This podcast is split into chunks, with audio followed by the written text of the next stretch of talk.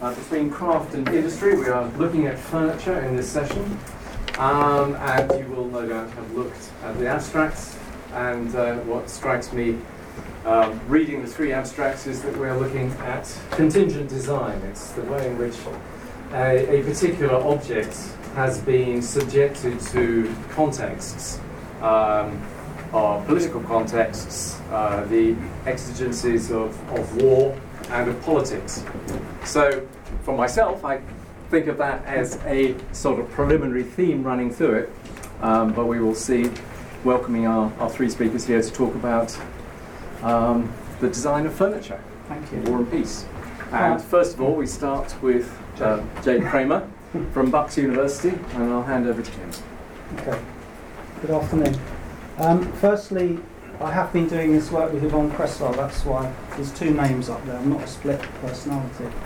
Um, but um, yeah, this is work that's built on previous work that I did and also previous work that Yvonne did, and our paths sort of crossed.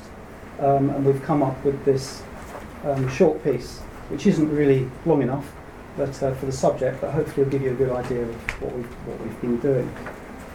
Um, and the paper is based on archival sources and some visual analysis. Um, and we investigate a number of questions concerning some important early, early 20th century furniture. Um, and it also looks at the working conditions of the people that made it, which is often um, neglected. So in uh, 1916, oh, sorry, 1916, um, Charles Rennie Mackintosh designed some extraordinary furniture for uh, Wenman Joseph Bassett Lowke. Some of you may know of that, for his Northampton residence in the UK. And only, it's really the only substantial group of work that um, Mackintosh did in, in England. Most of his work's done in Scotland and abroad. So Mackintosh commissioned, was commissioned by Bassett Lowke um, for his home at, at 78 Derngate and there are two schemes. The first one's in 1916, and then there was a second scheme in 1919. So we have the first one.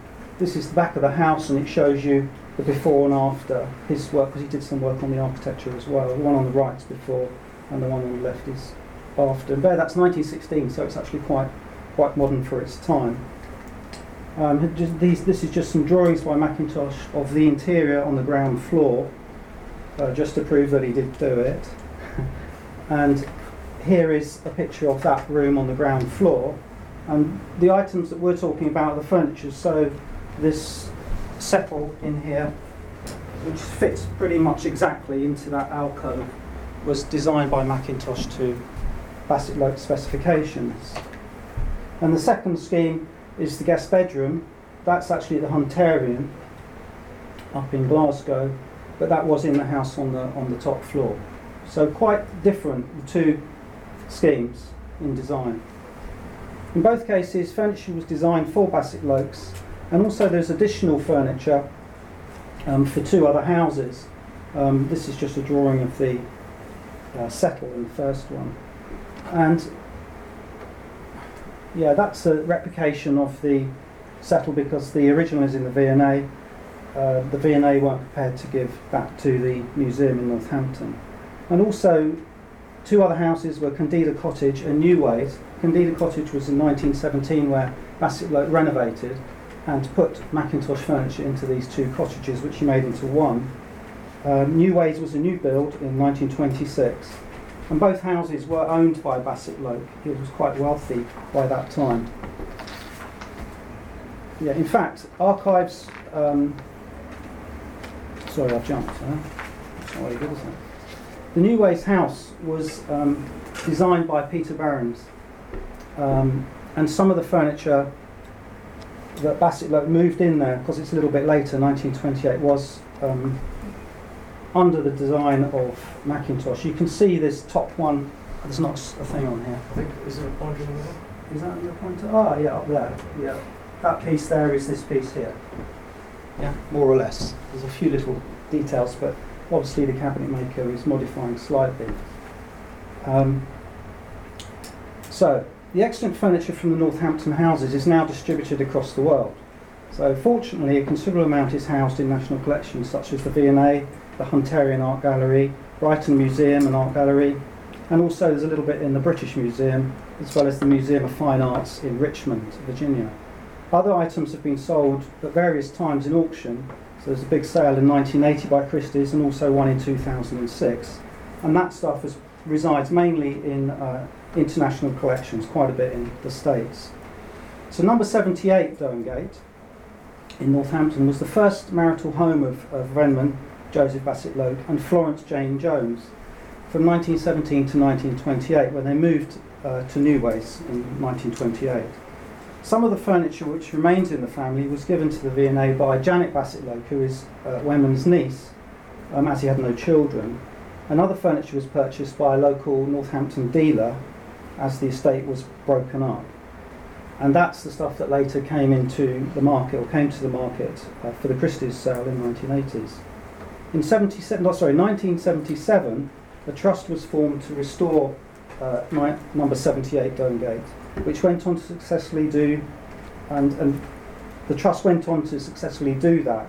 Um, and it commissioned the architects uh, John McAslan and consequently uh, many specialists. And I was involved with the replication of the furniture. Uh, that's the, them in, in the house in 1917 after it was refurbished, just near or around their wedding day. And uh, that's one of the sofas that we, or the settle that we replicated for the 1916 scheme and the furniture upstairs for the 1919 scheme. Okay. Not all of the known furniture has been replicated in the house as it's very small and that would restrict um, visitor access.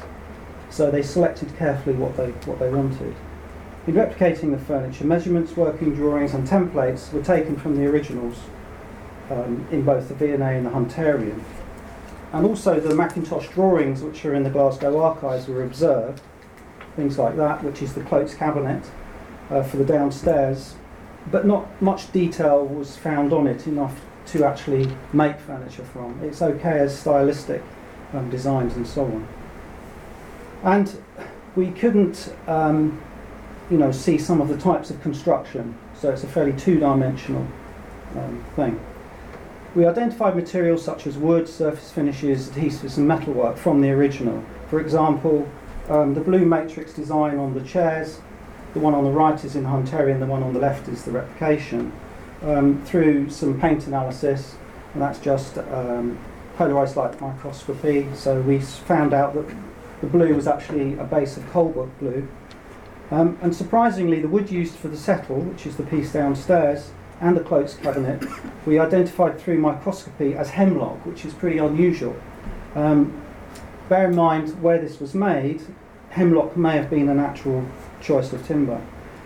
We also noticed that some of the construction methods did not adhere to traditional British cabinet making techniques, such as this central joint on the top left.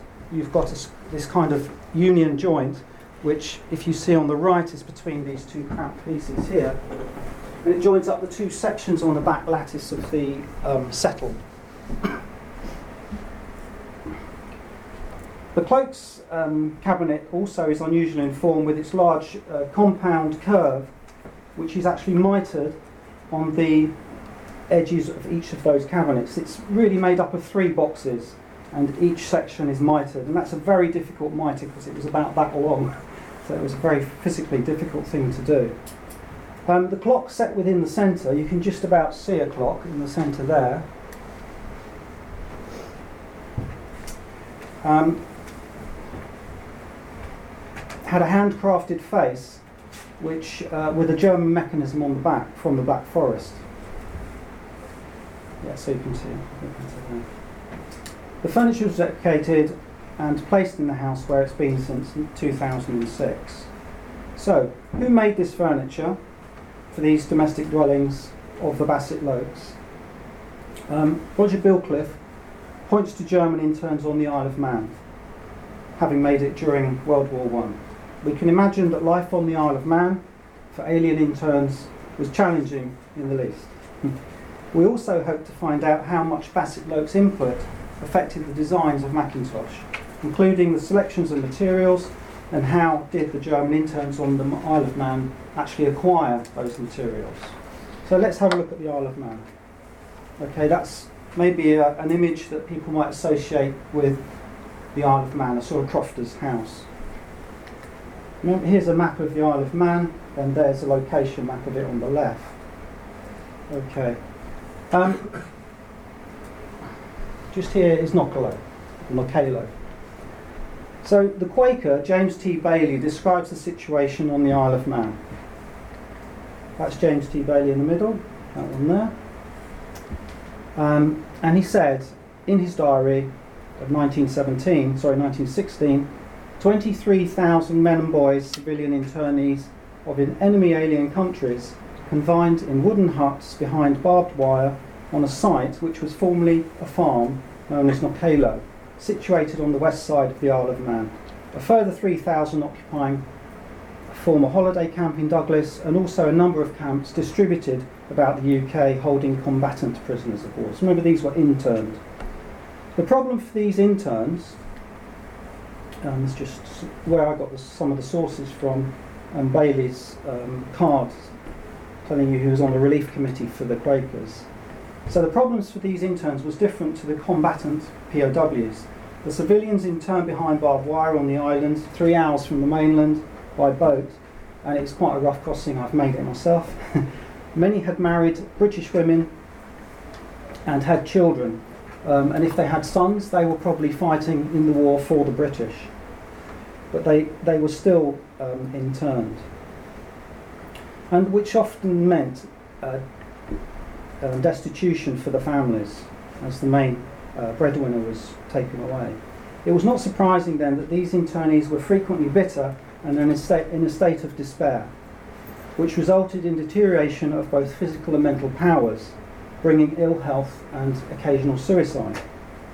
It was a well known fact on the Isle of Man that confinement of this sort often led to a form of insanity known as barbed wirelitis and it was most prevalent with those who had nothing to occupy themselves.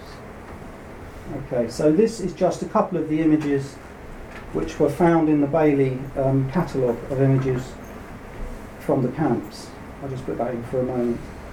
The combatant POWs were frequently set to labour, and thus, in many ways, they were better off than the interns who were left to their own devices. So, it was the Society of Friends Emergency Committee for Aliens in Distress that made strong recommendations to the camp authorities. And these recommendations were accepted, and between 1915 and 1919, November 1919, Bailey organised all kinds of occupations for the internees. Many of the internees were skilled professionals. The Kalo camp was divided into four camps, and these were divided into 23 compounds. Go on, okay. Um, this is uh, a map of Knockaloe, so lager being camp. Each, or prison, each of the four camps had an industrial committee consisting of a chairman, a secretary, a bookkeeper, an accountant, storekeepers, and the leaders or foreman of each compound workshop. And the friend representative, in this case Bailey, from the emergency committee became known as the industrial advisor. Tools and materials were sought by the Quakers and sent to the camps and also from the interns' families. Um, and it was noted that timber was in great demand and became difficult to obtain. So trees were felled on the Isle of Man, which has a limited resource for this, and then other logs were obtained by buying logs that were not required for government purposes. And these logs were transported to the near, nearby Peel, which is a small town near Knockaloe, to the sawmill where they were processed and seasoned over the sawmill boilers. In Camp 4, a cabinet making workshop was established with the skilled foreman Charles Matt. Later years saw his son Paul Matt establish the Bryn Mawr workshop, or the Bryn Mawr furniture industry, which you may be aware of. So that's the organisational chart. 10, thank you. Gosh, I've got to speed up. So this is, this is Bryn Mawr, yeah. Um, other occupations were decorative bone carving, such as this, willow and basket making, weaving, boot making and printing, as well as groups of artists and bookbinders. And off, even an offset litho uh, printing facility was established in Camp 2 by an ex uh, Leipzig uh, lith- litho printer. So they were able to produce this sort of thing. Apart from these occupations, there was a hospital and a school and a theatre which employed all the internees. So this is the uh, hospital staff, not looking very welcoming. Um, we've got the theatre, so you've got a programme on the left. Another little interesting note is that these guys, who normally wouldn't have been able to dress up as women, were able to do this for the whole duration of the camp. So if you compare what would have happened to them outside, this was a good opportunity for them. And there's a thesis in that. Um, there was recreation included football, gymnastics, skittles, and even weightlifting. Um, other examples of work were marquetry and inlaying. So on the left you've got a drawing of this box, and on the right you've got the actual box in the uh, Manx Heritage uh, Centre or Museum. And workshops were organised for division of labour by type, such as marquetry. So you can see the close-up on the left shows you the panel of inlays. You can see in that back room and obviously the fretworks all there. Um, objects were decorated with these, um, included picture frames, trays, etc. All these sorts of things there. And just note that little Isle of Man symbol on the right. The intervention by the Quakers claimed that no man that became occupied suffered unduly from the wretched barbed wirelitis. The camp com- commandant protested that the work of the friends in the camps was essential to maintaining discipline. And after the war, Bailey travelled to Europe where he visited ex internees and asked them what they felt about the effectiveness of the camp occupations. And he inevitably received the, the reply that they felt it was um, an extremely good way of stopping them, um, you know, going in, leading towards insanity. Um, and these were the interns, the ones who did, were the interns who felt acutely the injustice of their incarceration, particularly if they adopted Britain as their home. Um, returning to the furniture then, Charles Matt, returning, sorry, what do we know about the men who made it and Charles Matt? Um, he left Germany and settled in England before World War One, and he was a highly skilled cabinet maker. He worked with a large London firm, which we don't know who that was, but he, he had about 80 men under him and he had three sons, all born in England. Um, Charles Matt is there in the background, that one there. Um, and Charles was interned in 1915 at Knockaloe, Isle of Man, and consequently his family made contact with the Quakers, who in turn said that they would help him. Um, and eventually he became foreman of that, of Camp Number 4, with his brother, Charles was released in 19 following a tribunal which allowed him to continue to live and work in England. His brother was ordered to be repatriated to Germany, however, he suspects because he was a member of the London Socialist Club. Upon his return to London, uh, Charles Mark tried to get employment, but he was unable to. So, with help from the Quakers, he managed to secure a hut from the Woolwich Arsenal and had it rebuilt sorry, rebuilt in the back garden of his house and operated in there for a couple of years until it was discovered by the LCC, who served an injunction and had it removed. Um, Bailey in his diary states that Matt was the most outstanding cabinet maker from a set of highly skilled men out of the whole of the 23 compounds, um, and he was successful in, in the camp. The, the friends persuaded the camp authorities to designate a couple of huts to furniture making, and a group of expert cabinet makers were gathered all together um, to form a committee. Um, you can see Charles there talking to Otto Gross, who is the, who is the um, if you like, in charge of the industrial committee. In a short, small cabinet making factory, it, it, sorry, a short, small, in short, a small cabinet making factory was established, which produced a reasonable output of furniture. And the first lot produced included commission for Bassett Lowke. Um, Bassett Lowke's wife had been educated at a Friends school in Sibford, near Banbury, quite close to here. And obviously, through those connections, Bassett Lowke got in touch with Bailey, who agreed to um, produce the furniture for him. Um, Bassett Lowke design interest revealed when he joined the Design Industries Association, um, who believed in, as far as practical, retaining uh, traditional handcrafts, and they had their roots in the arts and crafts movement. Lowke showed slightly socialist affinities with people such as uh, George Bernard Shaw. Bailey states that Bassett Lowke conferred with him about the possibility of having his furniture, and he assured, assured him that he would be able to produce it to a high standard. And Bassett provided him uh, a set of working draw- drawings executed by a well-known architect and furniture designer. In many of the designs, there were novel features such as inlay of blue erinoid. You see those plaques that are set in there that are like white pieces. Those are actually pieces of blue erinoid. And the woods used were oak and beech, and most of the furniture was stained black. Mackintosh does refer in a drawing to Radolith. Um, Radolith is a German casein formaldehyde manufactured by Galalith in, in Harburg in Germany.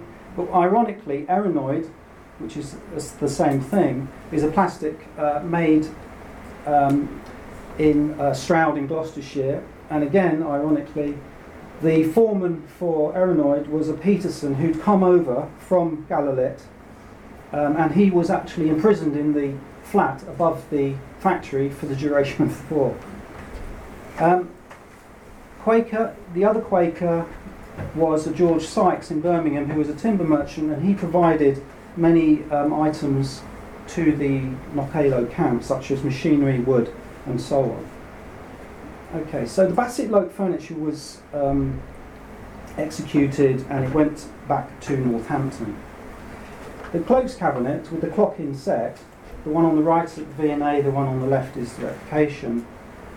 Um, when we examined the original one in the V&A, we saw that the mechanism was stamped Lenzkirch and Geschütz, so Lenzkirch being a spa town in the Black Forest and Geschütz meaning protected, like patented. So it's very unlikely that um, that was made by the interns. However, um, there was timepiece, there were timepiece craftsmen um, on on the um, island, um, and you can see them there. So they had a, basically a watch and clock making shop, um, and they did quite a lot of contracted work to places like Liverpool, which isn't too far away. And Bailey recites on a trip to a local junkyard because he was always out scrounging, looking around. Yeah. Um, and he, was, he, he came across this bag which he kicked and it had a metallic ring. He tipped it up and it was full of clock parts. So he took that back, much to the delight of the um, watchmakers. So we can surmise that perhaps some of that may have had pieces that were made to use the clock as a possibility. Um, I better move on rather quickly. Yeah. Okay. They made clocks like this one. This is in the bedroom upstairs. Um, the one on the right is in a glass case in the uh, museum.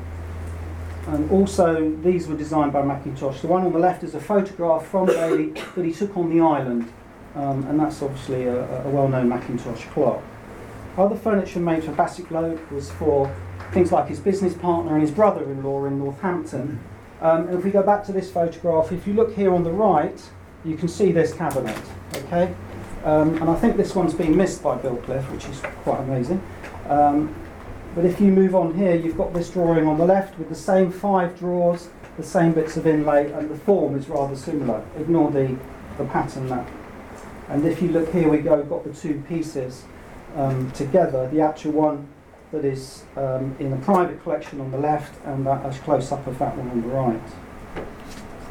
Very, very similar, if not identical. Made under the watchful eye of Charles Mark. Yeah? So, um, we could say that the paper establishes the manufacture of this Mackintosh designed furniture took place in Camp 4 and Knockaloe in the cabinet making watch, workshop under the watchful eye of Charles Mark and Otto Gross during the First World War period. So, can visual analysis be combined with social history to allow a deeper understanding of meaning in designed objects? I think we'd all agree that that is a distinct possibility. Um, it certainly can provide a better understanding of the social and working conditions where these objects were constructed. We don't know if Mackintosh visited Knockaloe, but we're pretty sure that Lowke probably did, as he continued to employ them for a period up to about 2020. Sorry, 1920. Jumping forward too quickly there. Um, and we've also seen through examination of archival material that we can more closely understand, understand the lives of the people that made it, something which is very often neglected. Okay, thank you.